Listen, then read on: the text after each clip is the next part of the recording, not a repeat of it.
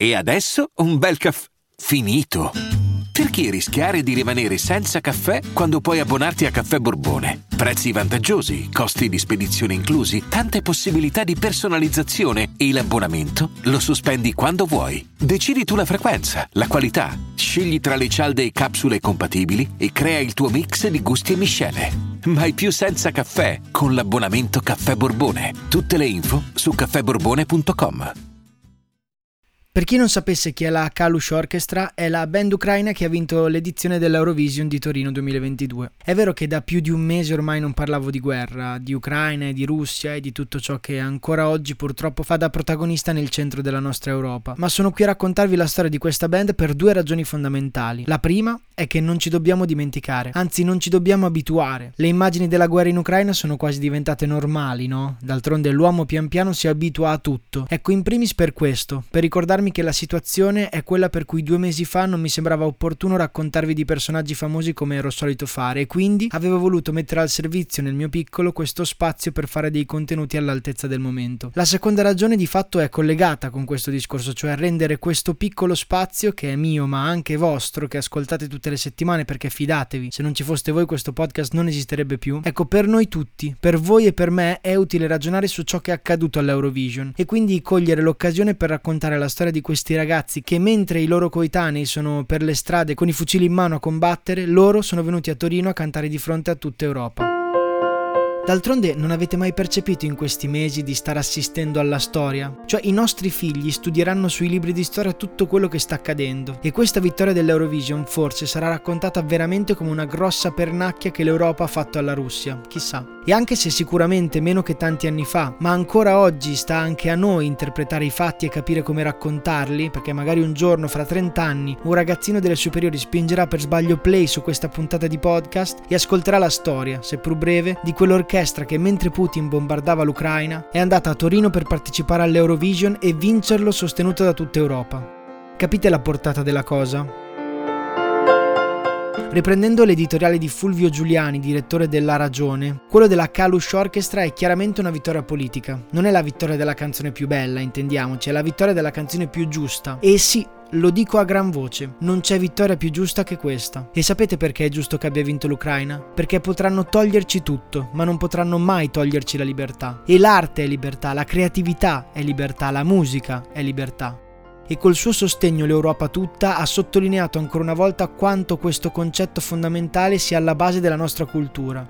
La libertà non può essere messa in secondo piano mai e lo ha fatto attraverso un qualcosa di diverso, un altro mondo rispetto a quello che stiamo vivendo, di guerra, morte e terrore, un mondo quello della musica e dell'arte, che da sempre unisce i popoli, non li divide. Fateci caso, la prima cosa che si fa quando si arriva in un altro paese è visitare i musei, proprio perché l'arte e la cultura uniscono i popoli, fanno incontrare i popoli, interessano i popoli. E questo interesse è insito nell'uomo. Pensate anche solo banalmente al cantare a squarciagola assieme ai concerti. Non so se vi è mai capitato di andare a un concerto con 50.000 persone, essere lì nel prato di uno stadio con magari al fianco destro un vostro amico e a sinistra invece uno sconosciuto. E magari fino all'inizio del concerto non vi siete neanche guardati, parlati con questo qui sconosciuto, ma appena comincia la musica si canta a squarciagola tutti assieme, uniti da quel qualcosa che è talmente bello che non può che unire. E magari su quella canzone particolare che aspettavate da inizio concerto vi abbracciate anche con quello sconosciuto, presi dall'euforia. Allo stadio quando segna la vostra squadra del cuore oppure quando gioca l'Italia? Avete mai avuto il problema di esultare e abbracciare uno sconosciuto? No, perché quella cosa unisce per forza. Ecco, è come se questa volta l'Europa abbia deciso non di dare altre sanzioni o di fare altri discorsi nei vari parlamenti, ma di cantare a squarciagola tutti assieme davanti all'invasore. Perché ripetiamolo a più non posso, ci potranno togliere tutto, ma non ci potranno mai togliere la libertà. E infatti neanche un briciolo ce ne hanno tolta. E allora andiamo a raccontare questa storia, seppur breve, ma che deve essere raccontata. Per voi, la storia della Kalush Orchestra. Ho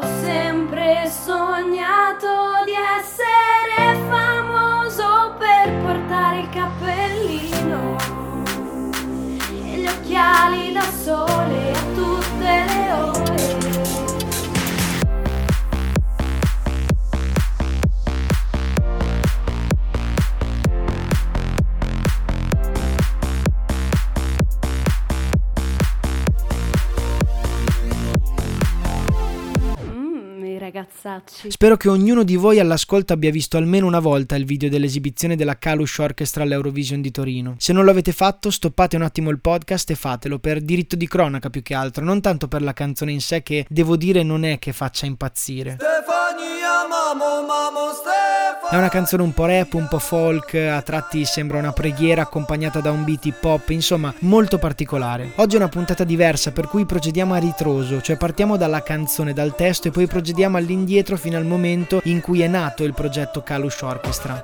Stefania è il brano vincitore dell'Eurovision di Torino, brano che è dedicato alla madre del frontman della band, Ole Psyuk, che per chi se lo fosse chiesto è quello col cappellino rosa. Cito: È un brano su mia madre. Non le ho mai dedicato una canzone, non sono affatto sicuro che la nostra relazione sia stata particolarmente intensa in passato, ma so che si merita questa canzone. Questa è la cosa migliore che abbia mai fatto per lei. Quindi di seguito alcune frasi del testo. Il ritornello recita: Stefania, mamma, mamma Stefania, il campo fiorisce, ma lei sta invecchiando. Cantami una ninna nanna, mamma, voglio sentire la tua voce. E poi alcune azioni di vita quotidiana elencate nelle strofe. Mi ha cullato, mi ha dato il ritmo e probabilmente la forza di volontà. Non ha preso, ma ha dato. Mi conosceva molto bene, non si è lasciata ingannare come se fosse molto stanca. Mi ha cullato nel tempo. In ogni caso un testo molto semplice, nulla di straordinario, se non la tenerezza con cui un ragazzo nato nel 94, il mio stesso anno di nascita, può utilizzare per rivolgersi a sua madre. Mi ci ritrovo molto tra l'altro in questo testo perché in effetti più cresco e più mi accorgo dell'importanza di mia mamma che ha dato tutta la vita per me. Ma questa è un'altra storia. Stefania, la canzone di cui stiamo parlando, non è stata scritta per la guerra in realtà, ma prima che scoppiasse. Come già detto, Ole l'ha scritta per sua madre, ma pian piano, da quando è esplosa la guerra, le persone ascoltandola ne hanno tratto altri significati. Molti hanno trovato una corrispondenza tra la figura della madre e quella della patria, come se Stefania fosse l'Ucraina intera. Per questo oggi è il brano nel cuore di tutta la nazione. E comunque in Ucraina la Kalush Orchestra è famosa già da qualche anno, anche se è un progetto di per sé nuovo. La band si è formata nel 2019, quando Ole Psyuk ha pubblicato un post su Facebook chiedendo se ci fosse qualche musicista interessato a fare una band. Al post hanno risposto tantissime persone, tra cui Jordi Denchuk, che è un polistrumentista, e MC Killingman, un producer. I due, con Ole, che è invece un rapper, partono col progetto Kalush Orchestra. Il nome viene da Kalus, città natale di Ole. Dopo qualche tempo alla band si aggiungono anche i polistrumentisti Timofey Musechuk, Vitali Dujek e i coristi Johnny Divni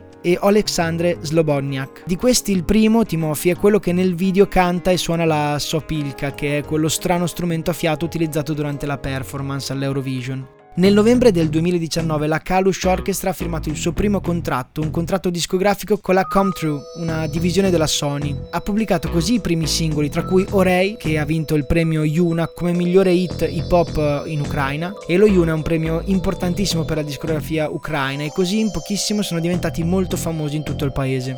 A seguito col brano Zori sono entrati nella top 5 ucraina, arrivando alla pubblicazione nel 2021 del loro primo album.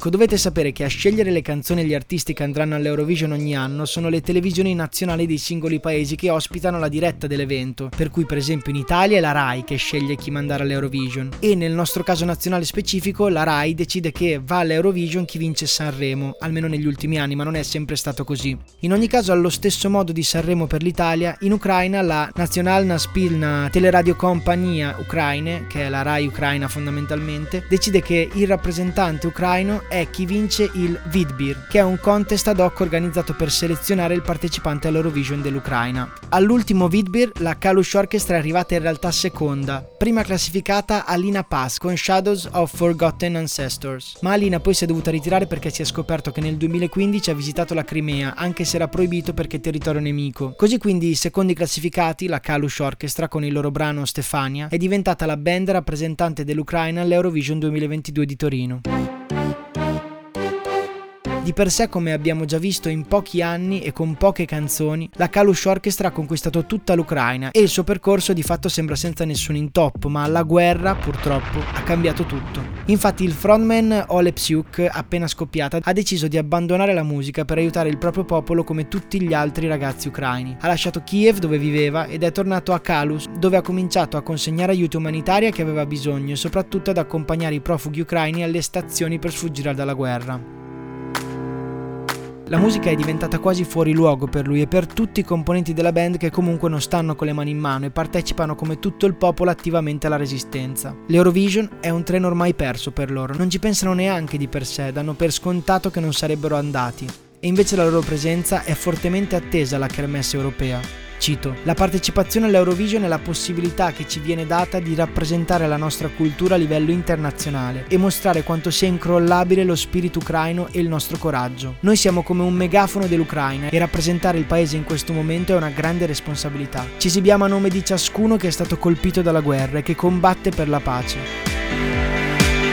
Vogliamo mostrare agli ucraini nella notte dell'Eurovision che non sono soli, che tutta l'Europa guarda come noi combattiamo in questa guerra crudele. Perché questo succeda, noi vinceremo. Un punto del regolamento molto importante è che la nazione vincente ospiterà il prossimo Eurovision che quindi sarà proprio in Ucraina. E lo stesso Zelensky ha espresso il desiderio di organizzarlo proprio a Mariupol e chissà se ci riuscirà. La mattina dopo la vittoria dell'Eurovision, Oleg Psyuk, il leader della Kalush Orchestra, ha lasciato l'hotel di Torino salutando la sua ragazza Alexandra e prendendo un volo per tornare in Ucraina. Cito. Difficile dire cosa succederà ora. Per essere a Torino abbiamo avuto un permesso temporaneo e come ogni ucraino siamo pronti a combattere, come possiamo e fino a quando possiamo. Lo abbiamo detto, una vittoria politica, ma in fondo non solo. L'arte e la bellezza danno vita alle cose, la bellezza salverà il mondo, la bellezza salverà le persone. Fateci caso. Il boom di matrimoni durante la guerra, il violino che suona sotto i bombardamenti, i bambini nati nei bunker, insomma, il cuore dell'uomo è veramente uguale. E il boom di voti arrivato da tutta Europa per sostenere la Kalush Orchestra ne è la prova. L'uomo ha bisogno di bellezza, l'uomo ha bisogno dell'arte, l'uomo ha bisogno della musica. Grazie dell'ascolto.